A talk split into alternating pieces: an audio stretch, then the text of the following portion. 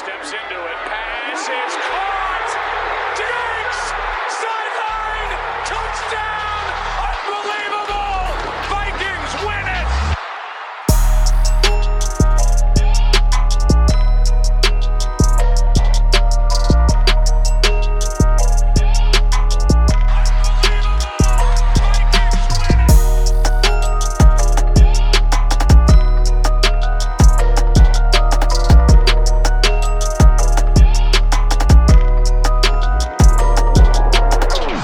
Back to the Unbelievable Podcast. I am BJ Rydell, back here with my guy, Drew Maholt. And today, oh, it's a beautiful Monday recording day for us here. Um, and it's a bit, I'm sure it's a beautiful Monday for you guys, or I guess Tuesday, um, given that the Vikings just got a huge, huge, huge victory over the Green Bay Packer, Packers at home at US Bank Stadium by a final score of 34 to 31. Um, and when I mean when I say huge, I mean the Vikings were dead in the water if they lose this football game, and by winning this football game, they're right back in the thick of it, right back into um, potentially controlling their own playoff destiny at this point. And They are the the sixth seed as of right now. So Exactly. So at this point in time, your Vikings have fought all the way back uh, to the 500 mark and now control their own destiny with a big game coming up next Sunday. Um, I'm not going to be here for Wednesday's show, so this is going to be a bit of a double dip. Uh, Drew and I will first, of course, talk about this great victory over the Green Bay Packers, and then we're going to look ahead at this 49ers matchup. It's of course a very important one. Both these teams stand at five and five, and are, of course in the NFC conference with two teams, um, or I guess three teams, two teams in their uh, in the 49ers uh, sense, um, looking to look up at in their division. The Vikings, of course, the Packers still having a three-game lead in the NFC North. So very important matchup on the horizon here for the Vikings. Very critical win um, in the past year. So let's start with that. If you told me this is what I want to start with. If you told me that Aaron Rodgers was going to do 385 and four touchdowns with 23 completions on 33 attempts, so a little bit above a 67% completion percentage, you told me that was going to happen, I I would answer that the Vikings were going to lose that football game. That's what happened. right. Well, and, that's did you see what his, happened. his second half? I think it was 10 for 11, 197 yards, three touchdowns, I believe Yes. was, was the second half stat line. And every one of their drives was a touchdown for the Packers in the second half.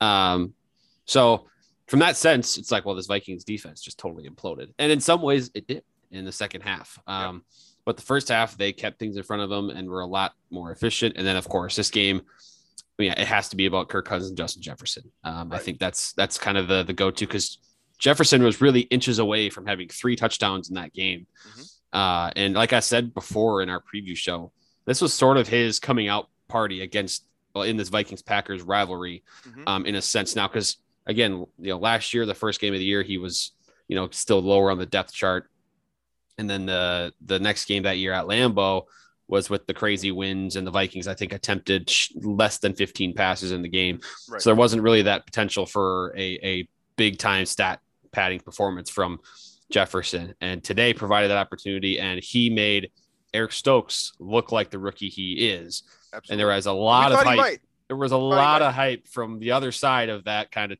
token where Mhm. a lot of people kind of expected, you know, Stokes and the way he's been playing this year. Certainly been a solid performer. There's no doubt about it. But we said that too. um, Yeah. Justin Jefferson, you know, kind of put him back in his place as a rookie.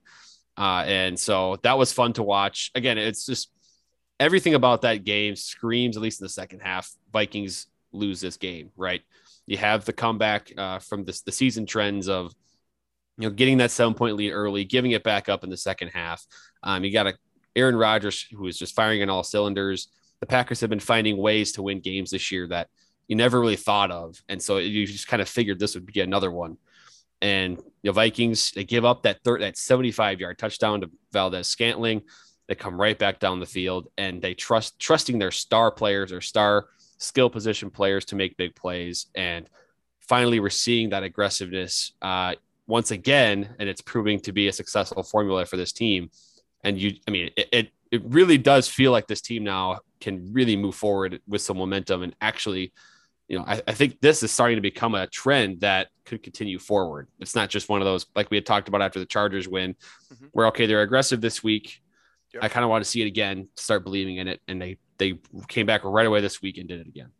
Yeah, and this was an important week to do it, right? And you know, we talked about on the pregame show that if the Vikings are going to win this game, they might have to win a shootout, and that's exactly what they found themselves mm-hmm. in late in the fourth quarter, which means that you have to do the little things right. Uh, the penalties, of course, went the other direction. Um, I don't think that any of them were like super, like not like.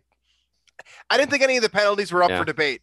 I really didn't, and I know I'm it was a Vikings like, fan, There was a couple. But, there was I thought what was the one? There was one that I thought was like okay, that's iffy, but like you know in general, I think things are balanced like over the season. It, it balances out for the most part. Um, I I know there's the, the you've seen that graph flying around of how the Packers get the most EPA on penalties or whatever the heck it's called. Right. Um, and that's the general. I think that was the last decade or something like that. But I think I don't even really believe in that as much. I just think overall it balances out, you know. And sometimes, unfortunately, you get kind of that that unlucky call at the worst time.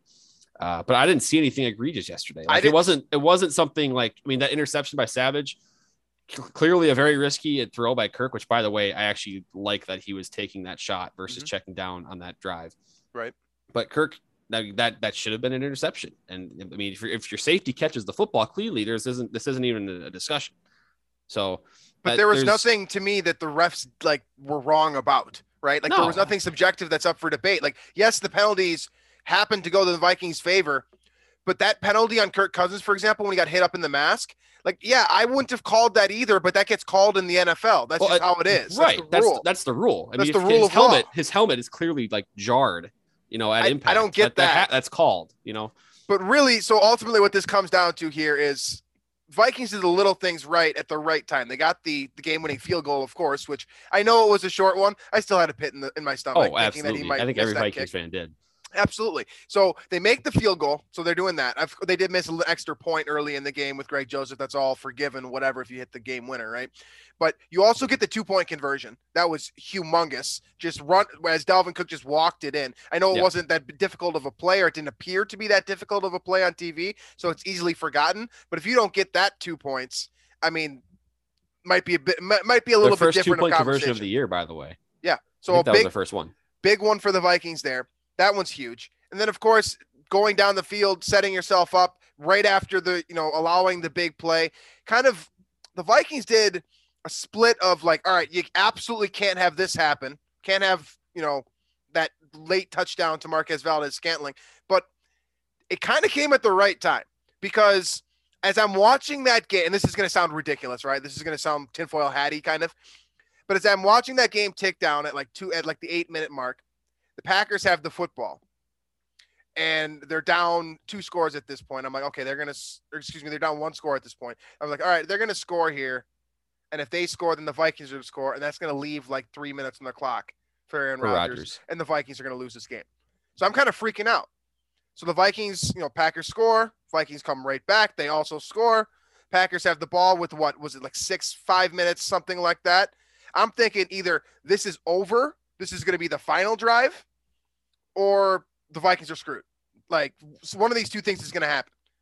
And they score really fast, which sucks, right? Definitely don't blow that coverage. Never asked for that. But it also gave the Vikings the opportunity then. They tied the football game up. The Vikings had two minutes, two full minutes on the clock. I believe they had two timeouts as well. They didn't even need all of that time. They ended up running the football to get the clock down, excuse me, kneeing the clock out, went even a step further than that. But basically, because they scored so fast, they Vikings were allowed to control their own fate and they controlled the clock. They did all the little things right. It's what I'm getting at here. Is that mm when it really came down to it, they did everything right. All the discipline things that can be coached worked to the best of the Vikings' possible ability, and they put themselves in an optimal position to win. Yeah, I mean that was the concern here. Was you know, I mean Matt, Matt LaFleur has been I mean, clearly an awesome coach and has done mostly the right things when it comes to game management here. And we've had those questions about Zimmer, but um, I think he handled it really well. And I think what you're seeing, so this my theory is this um, about kind of Zimmer's recent aggressiveness. I think, you know, I do think somebody, maybe it was him, uh, somebody in that, you know, in that coaching staff or in that building kind of hit Zimmer with it, or maybe it hit him. Like I, I can't have this same conservative strategy or approach that worked for me in 2017 because my defense is not the 2017 defense. Um, and I think he's starting to figure that out now that not only does he not have that same defense, but he has Justin Jefferson and Adam Thielen to throw the ball to, who at least one of them will be open if it's um, you know a third and you got to get it done to win the game. Right. You can go to one of those guys and one of them will be open, and you can give it the you know let them make that play, and he's starting to do that. Justin Jefferson now has come up big on what five six plays, like massive on five six plays the last two weeks to get wins. He is truly one of the most valuable wide receivers in the NFL, and you t- think about yep. you know big clutch plays this season. So that's I mean it's just it's very cool to see and it's kind of it's weirdly rewarding for us because we've been harping on this for so long this season and now we're actually it's kind of surprising and like I'm not really sure how to react to it when we actually see what we've been preaching sort of actually come to fruition here. So now I'm starting to get optimistic. I don't like it. I hate it because that's the la- the last thing you want as Vikings fan is some optimism, right? But if they keep the same approach, I do think they can be a frisky team when it comes to playoff time. I mean, I seriously, I do like this is the type of way you win games. I mean, look at how they won that Saints game in the playoffs and over. I mean, overtime they go down, they throw that that that bomb to Thielen.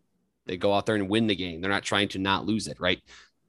That's how you can kind of compete with these teams that are you know have a better roster than you, have more wins than you. You kind of go out there and be aggressive and play your game. Don't let them dictate it. And the Vikings have done that the last two weeks. Look, the Packers as much as we hate them, remain one of the top teams in the NFL, right? Like this is a win on a number of different spectrums, right? It's a divisional win, of course. It's mm-hmm. a key NFC home victory, of course. It gets you back to 500. All of these things are true, but this is also a power ranking victory. Thing something that we don't necessarily care about, but like it also raises expectations and lowers expectations depending on where you're at. Now you're a 500 football team. You look kind of like the NFC version of the Colts where you're very dangerous mm-hmm. offensively, mm-hmm. but you do some stupid stuff every once in a while. And that's basically contained you to being a 500 football team.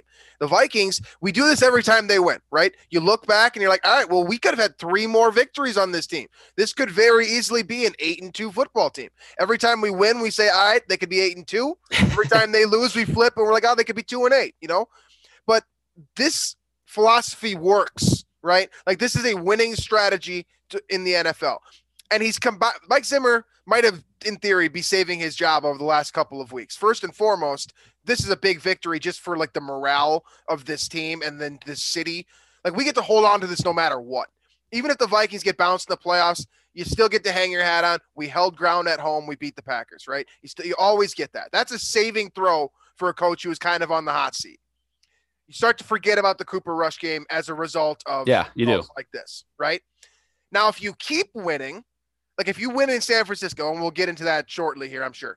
But when if you continue to win, all of a sudden, like this could be like a get hot and maybe make a move team as opposed to a first round out and bounce type of team because you're playing with the philosophy to win and you're doing things that you the other team doesn't want you to do. You're taking advantage of those situations. Like they don't want you to go on fourth and two. They don't want you to def- to try to defend that. They want you to punch it away, give it back, and give them the opportunity to control their own destiny. The Vikings are doing everything the opposition does not want right now, and that's a good thing. And this philosophy is sustainable because of the players that you have. Justin Jefferson, I think this is the type of game where, in terms of recognition and like outward uh, vision to his product, like this is the this is the elevation from super from like star player to superstar player because it's on a national stage now. So now yeah. his expectations may be going up, but fairly, right? Like he can do this. He's better as a year two receiver than he was as a year one receiver. He's more consistent. He goes up and makes the big plays. And you're right. He does the signal every single time, so it's easy to count, but he comes up with big first down after big first down after big first down. This guy basically went toe to toe with Davante Adams, and I think everyone across the league would admit that Aaron Rodgers is the better quarterback than Kirk Cousins. Jefferson put up the stat line. He also put up the victory for his team. And I don't think it's a debate. He was the most valuable out- asset on the Vikings team yesterday outside of Kirk Cousins. So across the board, this is just a fine, fine victory for this team. And it gives you like the, the reason you're feeling optimism is because there's legitimate basis for it right now yeah. at five and five. You control your own destiny. Maybe the NFC North is out of the picture, although a couple I, more I- wins. that was what I was going to bring up. Is a couple more wins. The Packer lost to the Rams So, next week. Yeah. here this is where it get it gets interesting because Packers have not had their bye week yet. So they have a two and a half game lead right now, right? Right. And so the Packers have games coming up. They have, I believe, the Rams. Yes, they have the Rams, then the bye week. Then they have the Bears, which probably they're going to win, right? The Bears are a complete disaster right now. Then they go to Baltimore, which has been, you know, Baltimore's kind of hit or miss right now with Lamar injury, and they, they had the clunker against Miami, but they've had some impressive wins this year.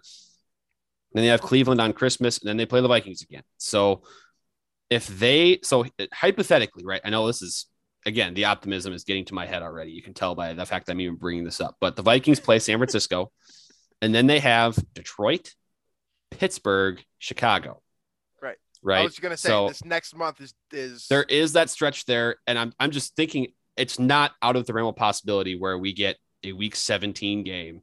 So well, there's 18 weeks now. So week week 17 game at Lambeau where the NFC North could still be in the balance Mhm. at that point, especially if the Vikings win that game and then have the tiebreaker. So it's again, they need help and they need the Packers to kind of not be themselves for a game or two down the stretch. But the the roadmap is there. Uh, and so this win very much helped it. And it, again, it, I don't think it's going to happen,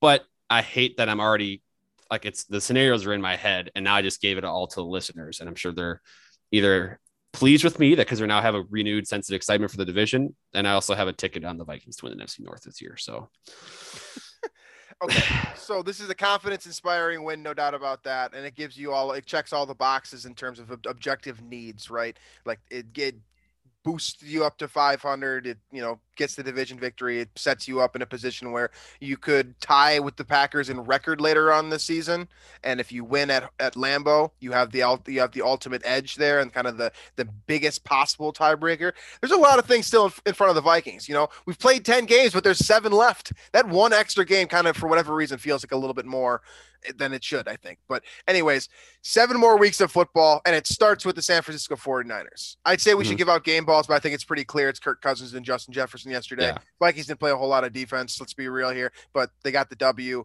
and that's Right. all that really matters. Not too much more to harp on. So let's look ahead and let's talk about the San Francisco team a little bit here, and also kind of the the magnitude of this this impending matchup, right? So Drew mentioned before the Vikings are currently sitting at that number six seed. They hold a tiebreaker by conference record over the San Francisco 49ers, who are also five and five. Now, above that conference conference record tiebreaker, of course, and more importantly, is the head-to-head tiebreaker. So now, if the Vikings find themselves in a position later on this season where they have the same record as the San Francisco 49ers, the outcome of it, this matchup this Sunday is that much more important. Now, we just got through, you know, kind of laying out the roadmap to a division. I think realistically, right now, I think you could objectively call this a playoff team because not only are you sitting in the thick of the playoff picture right now, you have that easy schedule that Drew put it, put up, and you are able to kind of control your own destiny against po- opponents that are going to be in your in your way. So we're going to operate with those aspirations here. The roadmap essentially hits its maybe its biggest obstacle immediately with this coming matchup with San Francisco. And and right because San Francisco to me is they're one of those I don't even know like very confusing teams because they've got a couple you know complete clunkers on their schedule this year, and then you look at what they did last. So I wanted I just want to touch on this because it's not something you hear about, and I didn't even hear about much about it, and I think it deserves more credit. Last week against Jacksonville, they opened the game with a 13 minute drive so they took essentially the entire first quarter with the football. They deserve a lot of credit for that. Okay. What they do not deserve any credit for is kicking a 20 yard field goal to cap off that drive instead of punching it in the end zone against the Jacksonville Jaguars. Uh, but aside from that, San Francisco is weird because I can't tell if Jimmy G is good or not. He's statistically pretty efficient this year. If you look at like your um, advanced analytics, your EPA, and things like that, um, completion percentage over ex- expected, those type of stats. He ranks really well in those, uh, actually. Um, PFF doesn't like him as much And so it's a kind of a weird enigma to try to figure out how good he is. But obviously, it kind of boils down to Kyle Shanahan being this kind of offensive right. mind, you know, offensive guru. And I know some of that's kind of lost its luster, some of that kind of appeal for him.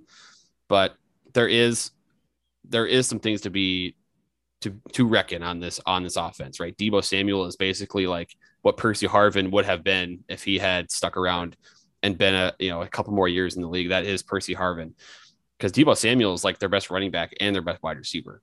Right. And then you have George Kittle, who is one of the premier pass catching tight ends and is also perhaps the best blocking tight end in football. And so you have all these right. weapons. Brandon Aiyuk could be hit or miss, but it's certainly it's certainly more manageable than going up against Aaron Rodgers. But uh, it's going to be a tall task for the Vikings and their offense. Uh, and they've had they've put together a couple of good games. They've had some clunkers. And I I just don't know about this team. It's just a weird weird team. It's a tough team to analyze, and it's also just a tough team in general to get like a feel for because they're like the Vikings, but they don't have that like shootout or like that blitz or like that crazy char- standing characteristic that the Vikings have or that these other mm-hmm. five and five teams have, right? Like if you think of the Colts, for example, it's like, oh, they got Jonathan Taylor. That's why they're so good.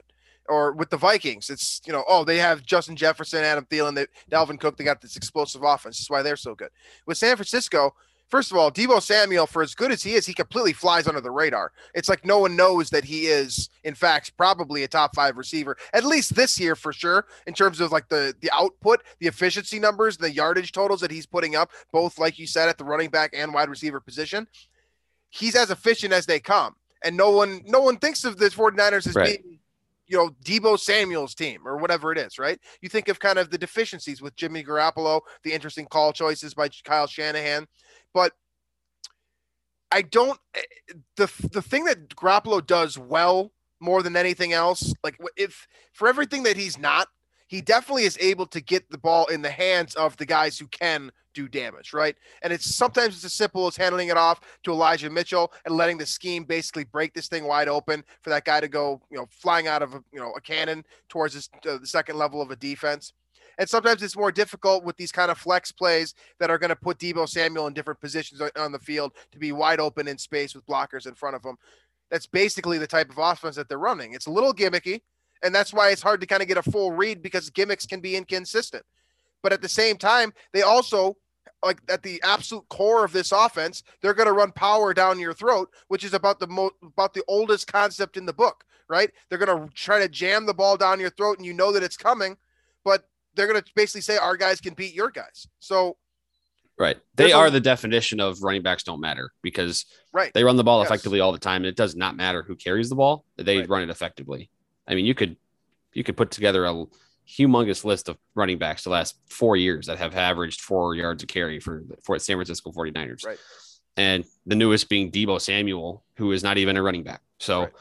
they they I mean, in, in some ways, like you said, they are old school, but then they are very creative with the passing concept to basically make it as easy as possible for Jimmy Garoppolo to deliver the football. And for you know that guy now, another the other thing about San Francisco is they weirdly don't win at home, and they win on the road, right?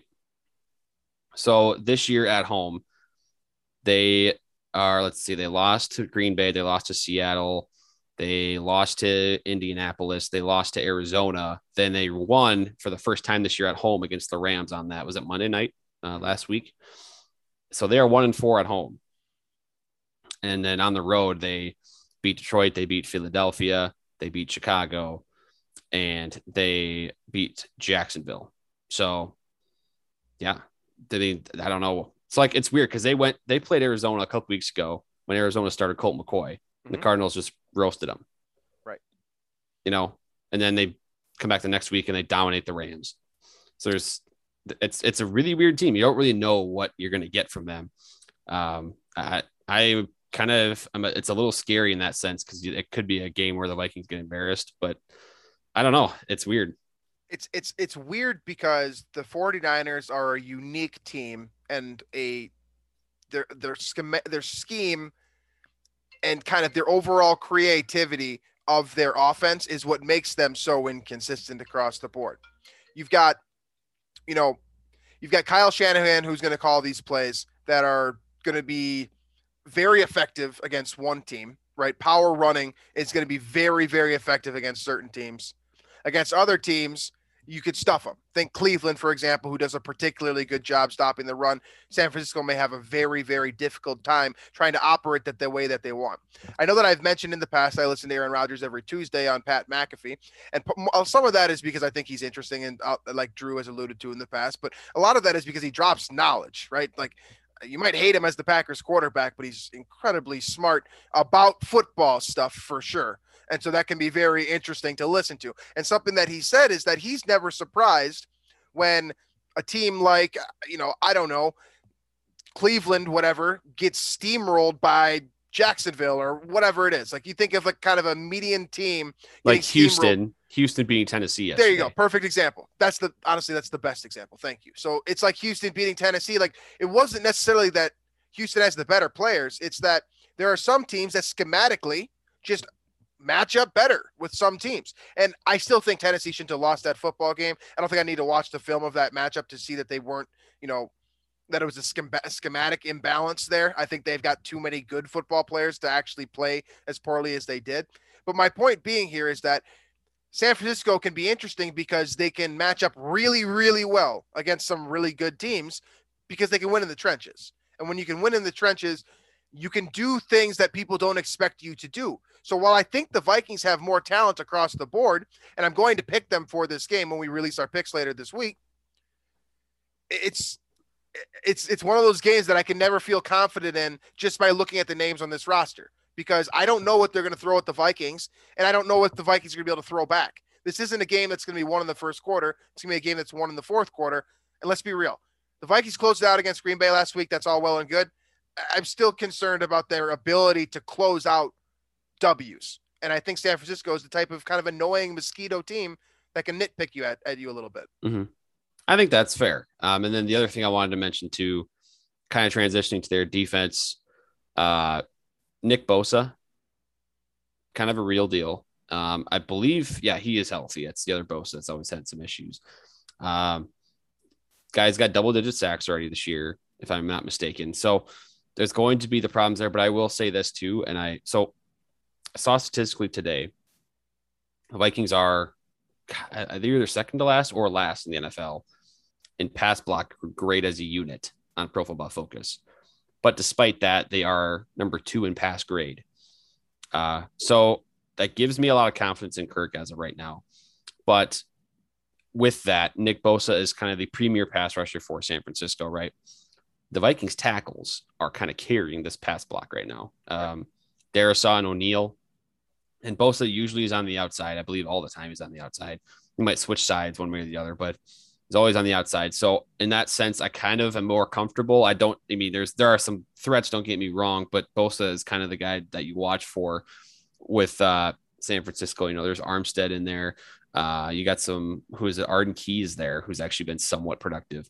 Um, but so there's there's threats, but I, I some of that is I, am kind of optimistic about it because Packers have some serious guys in the middle and they were causing problems for the Vikings in that game. Kenny Clark, you know, there's some guys that were disrupting things, but I think I like the Vikings pass blocking situation a little bit better against San Francisco. I think the Vikings have the matchup for sure in the secondary, right? They definitely can win against Emmanuel Moseley, K'Waun Williams, and Josh Norman. Very confident the Vikings can match up effectively there. The the the question is is what you brought up is how much time is Kirk Cousins going to have in the pocket, and if the Vikings tackles Brian O'Neill and Christian Darrisaw, who have played very well, can continue to give you enough support to make the big plays when necessary. I think you can burn this defense because the strongest level to me is the second level with Fred Warner and Azeez Al-Shaair, the linebackers if you you can basically play over their heads, right? Like if in theory you can burn the secondary all day long and not even have to worry about maybe the biggest threats on their defense. So there are definitely some matchups here that I like for the Vikings, but it really comes down to kind of that magic wand that Kyle Shanahan holds. That being said, Mike Zimmer's as good as it comes with adjusting and making defensive minded decisions, right? I trust him more than anyone to figure out, okay, this is what's going on. This is how we're going to fix it. I just don't know if he has the personnel to do it. And I definitely know that the 49ers employ their personnel Yeah. to the absolute maximum potential. That's my biggest question mark. And that's my biggest fear thing heading into this matchup. Yeah, I mean, I think Deebo and Kittle is pro. I mean, it's probably a top five like wide receiver tight end duo in the NFL. It has to be close, Yeah. if not for sure up there, right? Because I mean, you have Tyreek and Kelce. That's probably number one without even a doubt. But after that, you might have a duo from Tampa Bay with Gronk, mm-hmm. but Kittle is that that next tight end. That's kind of the the top guy, and so. On if field, Garoppolo yeah. does a good job, he's not flashy. He's not going to wow you with all of his throws, but he gets the ball on time to his guys. And so disrupting that timing is something that I think Zimmer will be trying to get after this week because I think if you get Garoppolo off time and kind of off script a little bit, uh, Right. that's where he can make those mistakes. So uh, I guess at a higher rate than other quarterbacks. So I don't know. San Francisco is an interesting one. It's a pesky one. I haven't decided my pick quite yet on that on this game. I still have to kind of, you know, I don't want to say do my research because I'm not going to like dive into three hours of film on this, but um, Let it marinate a little bit. It I, I, I am gonna I'm gonna you know maybe look at the stat sheet a little bit and some box scores and some trends and see if I can find something because I, I something about this team this game is scaring me a little bit more than even the Packers game did. Well, it's a critical cr- critical matchup first and foremost, and just in that in that sense, I mean, there should be, you know, nerves about it. And on top of that, you're playing on the road, and you did mention that maybe San Francisco doesn't have the greatest of you know home support or the greatest of you know home field advantages for sure, at least based off of their record. But it's still a road game for the Vikings and a necessary road game, right? So they'll be in the spotlight again for this matchup. You know, it's tough to say. Uh, definitively one way or the other because of the way that this team has played all season long. I mean, basically, I went through it today. The Vikings losses, they've got five of them. They've lost by a total of 18 points in those five games.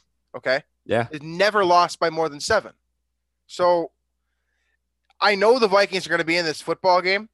The question that I always have to ask myself is basically like, do I are they going to have the ball last? And when they do, can I trust them to make the decisions, the right decisions, I should say, Yeah, in order and to I mean finalize that game? it, it's I mean Kirk has been very good in Oh, those been- last minute He's been the best. He's been the best He's in been- the NFL. he's been very good. To win.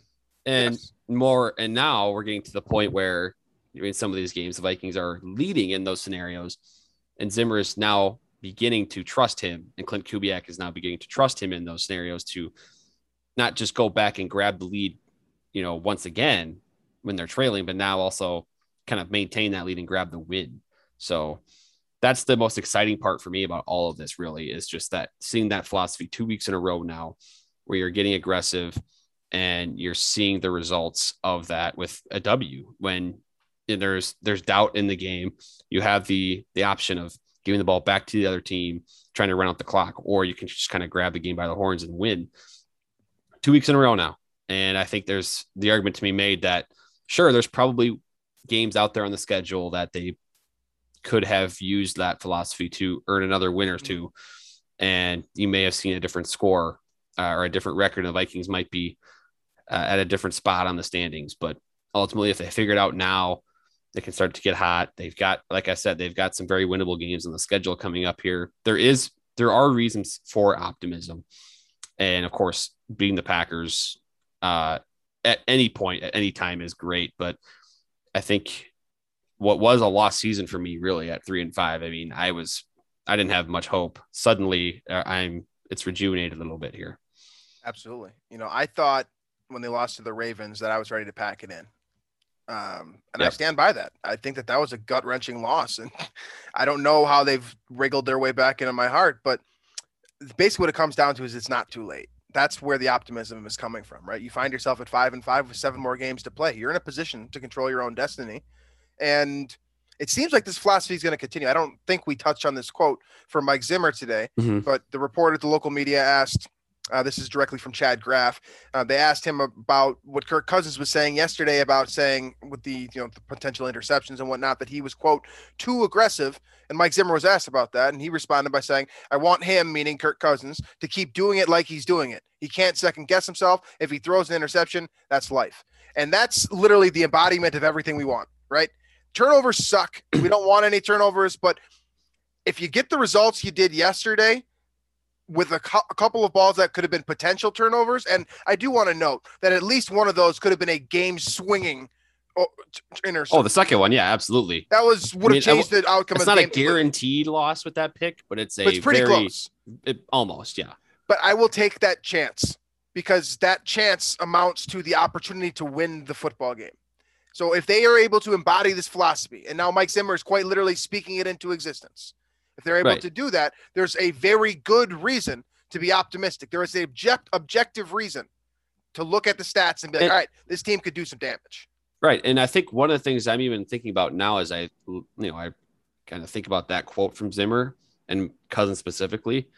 Looking back at some of the losses in his Vikings career, it seems like, I mean, not many of them are on kind of those deep shot interceptions. It seems like a lot of them are, oh, we got ourselves into fourth and 17, and now I need to heave up a prayer, or it's a final drive. We need to go score and the loss happened because it was a third and 10 and Kirk had to either take a sack or check it down and then they gave the ball back and the other team went down and scored or things like that where it's it's not necessarily Kirk throwing game losing interceptions where he's quote unquote choking as that narrative has been Mhm. but it's simply getting scared and not taking that chance that could have been what's preventing him and the Vikings from getting those wins so last couple of weeks they've taken those chances it's proven to be successful and I, I love that they're starting to make this a more of a normal thing. Again, this is two weeks in. I'm getting probably a little too excited after two weeks of it, but there's going to be more scenarios like this in the future, I'm sure, given how the Vikings are, like you said, in in every single game at the end of it. So hoping to see more of that. And I hope Zimmer is not, you know, um, I hope he's not lying or, or leading us astray with this, these quotes. I would love to see this for this uh, philosophy continue to be the normal. Because really, if, if Mike Zimmer can adapt offensively, we'll take the road bumps for what we know he can build defensively. Right. Right. And basically this is this is a job saving turn of events. And you know it's funny because he's of course of course a disciple of bill bill parcells who used to say winning solves everything. And honestly right now man winning is solving a lot of things. Um, these last two weeks have put the vikings into a position where like i said a million times this show they can control their own destiny. And as fans that's really all we want right? Is for november football december football and potentially january football to actually mean something and the Vikings all of a sudden have found themselves in that position by way of a you know game-winning field goal on the off the leg of Greg Joseph. So, any final thoughts here? Is there anything that we did not touch on? Is there any player we did not give enough credit to that deserves more, um, or did we cover everything? I think, yeah, I mean, I'm still, I think that, I think we should probably touch more on some of the concern of the defense in that second half, um, or at least note it, right? Sure. Like Rodgers got whatever he wanted in that second half. Uh, and so, you know, it's a bit of a concern. I think, you know, for me, when you go up against someone like Kyle Shanahan now this week, who kind of like LaFleur is one of those offensive gurus who's going to find creative ways to beat you and find the weakness in your defense. So, something to keep in mind. And that's kind of the thing that's holding me up on making a pick this week. While I love the Vikings, the momentum they've created, that second half defensively was pretty ugly. And so that's something that I think to take note of. Obviously, the Vikings were saved by a couple of dropped interceptions and Kirk Cousins making the key throws down the stretch. Uh, Justin Jefferson being a superstar, but you can't rely on that exclusively the rest of the season. I think that's fair. And you know, the explosive play, while I broke down earlier, you know, why it probably ended up being to the benefit of the Vikings, but the explosive play to Marquez Valdes-Scantling, you know, that's the one thing for me that is very concerning because as soon as you know that the defense, the top can be taken off of your defense, there's a lot of things you can't do in front of yourself, right? It, it takes less of a focus off of pass rushing when it shouldn't, and it puts more one-on-one coverage for these guys on the outside who have been fairly hit or miss, Patrick Peterson included. So there's definitely question marks there. And I liked, I'm telling myself, at least as a fan, that, you know, the one play is a one off, right? Eh, the Vikings very rarely get beat like that for 80 yards. That just simply doesn't happen all that often for even 50 yards, right? So I, I'm going to write that one off for now, but that's something I'll keep an eye on, right? If, if Deebo Samuel, Brandon Aiyuk, Elijah Mitchell, I don't care who has the ball, all of them have been have shown the capacity for these big plays, these explosive plays. So it only takes one, right? And I know that generally speaking, the Vikings are able to put up enough points to be in a position to win the ball the game at the end. But it this is the type of play if you're only playing in one score ball games that can burn you in the end, right? If that guy, if the if the interception is held onto at the end by Savage, that's the play we remember, right? The Mhm. burn, the 80 yard touchdown by Scantling, Valdes-Scantling, excuse me, who basically isn't even on anyone's radar. We we don't like you can't let that happen, right? That's a number two, a true number two, like not even bordering number one territory, bordering close to two number three territory Mhm. because of his overall skill set. Can't let that happen because that would have been the defining play had that pick been held on to by Savage. So eh, it's a happy time. I'm very excited, but I think you're right. You do have to kind of draw it back a little bit with regard to the defense. They got to show you something against San Francisco, a considerably less formidable aerial attack. By the way, they're not going to try. They're probably not going to try, I should say. After watching yesterday's film, I don't know if they're going to try or not, but they're probably not going to try as many vertical attack attempts. You're going to have to hold your ground in the trenches, stop the run, that type of thing. But it's it's something that's now on film for the Vikings, and that's a little bit concerning. hmm Yeah, yeah, that's the that's the big key. But hey, I mean to wrap it up, the Vikings just beat the Packers, and that's two straight wins now against the Packers. So nice Uh, the Vikings are now two and zero in the NFC North division this year.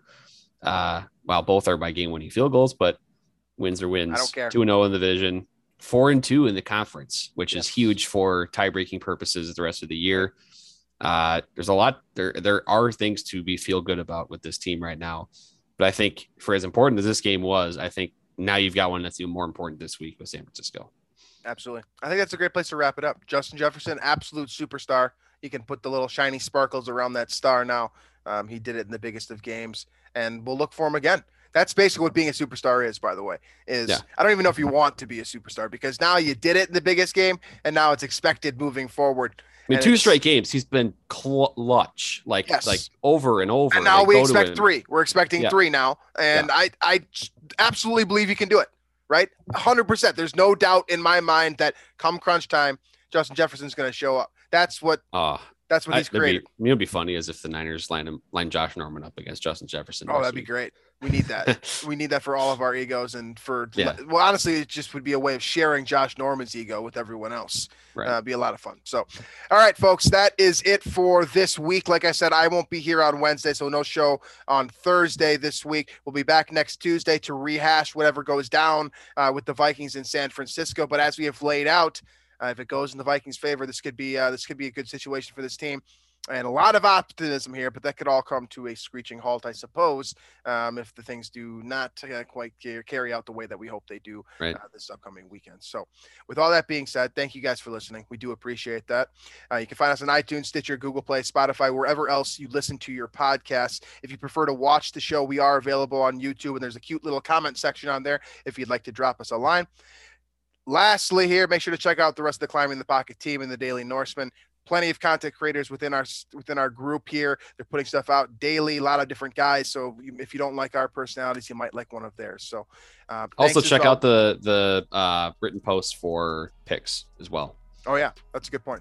Forgot to note that. Yeah, we'll have our picks later on this week, so make sure to check that out on the Daily Norseman, where you should get all of your content. It's the best sports blog on, in the in the state of Minnesota, so make sure to check that out. So, thank you guys for listening, and we'll catch you next week.